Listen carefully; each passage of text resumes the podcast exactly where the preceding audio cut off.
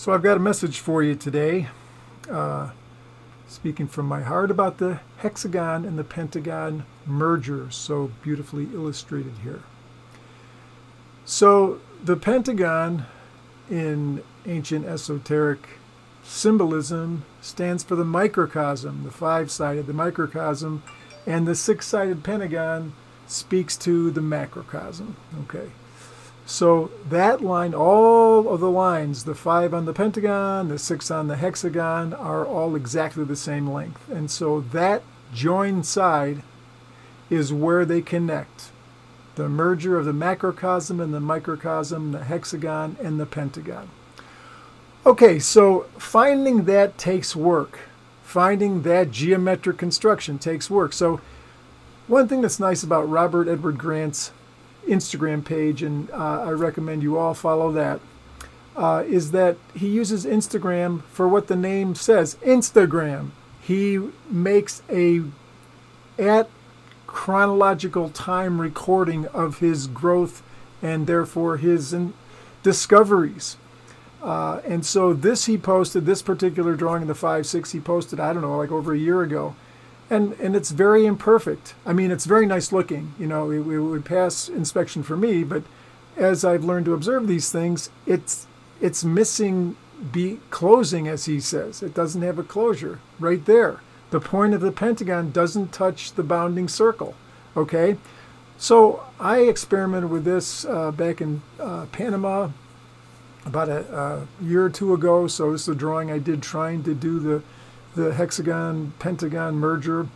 Uh, and I asked uh, Will Wire, who you should also follow, a great graphics artist from uh, Colorado. I asked him to help me. This is some of our work in trying to, you know, find how you do the merger of the hexagon and the the uh, the, the, the pentagon. So here's the solution. So I asked Robert about this, about that first drawing. He said he'd work on it you know, he called me an hour later. I can't get it. I don't think it's going to close. But then he worked harder at it, and so he solved it. He used the flower of life construction. And so here was his initial solving of the hexagon and pentagon, at least in terms of drawing it, okay?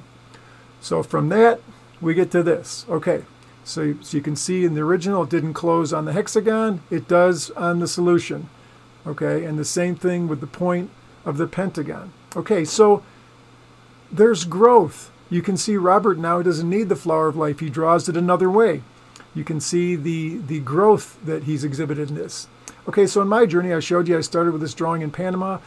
And so I am not intuitive like Robert. I, I got a book, ruler and compass, and I begin making some uh, practical, you know, constructions so that I can draw the, the, the hexagon, pentagon merger.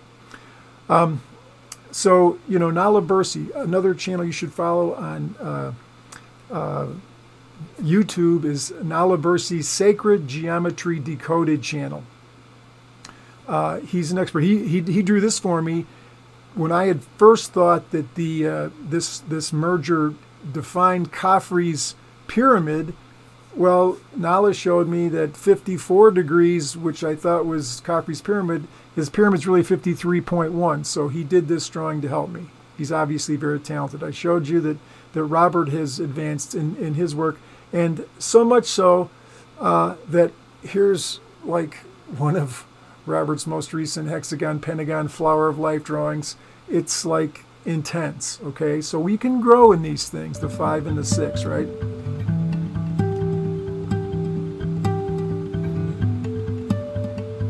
Yeah, okay.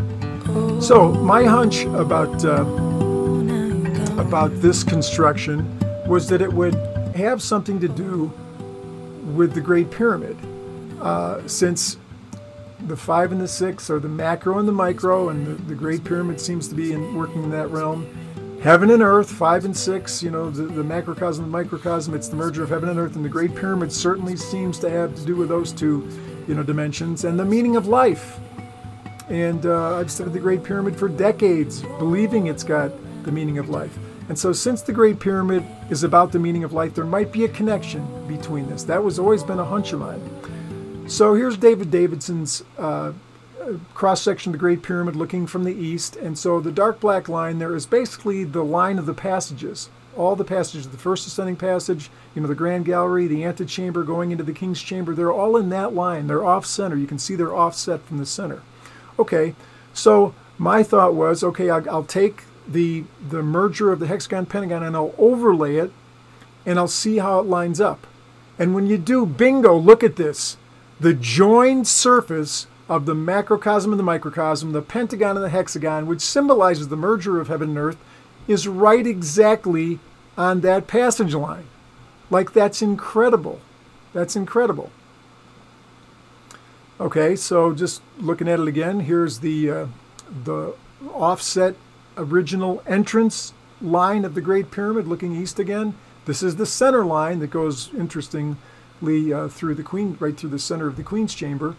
Um, and of course there's the base so I highlighted the, the pyramid there and then you put the flower of life construction of the hexagon pentagon merger and again exactly it defines the center and the offset okay great what's the meaning and here's the here's the finale of this little presentation okay we saw that drawing the 5-6 takes growth even being interested in it you know some people probably think, what are you talking about? So there's a growth process that's involved here. The 5 6, the merger of the 5 6, once you do grasp it and can draw it, it defines the geometry, the offset geometry of the original entrance to the Great Pyramid. It's offset.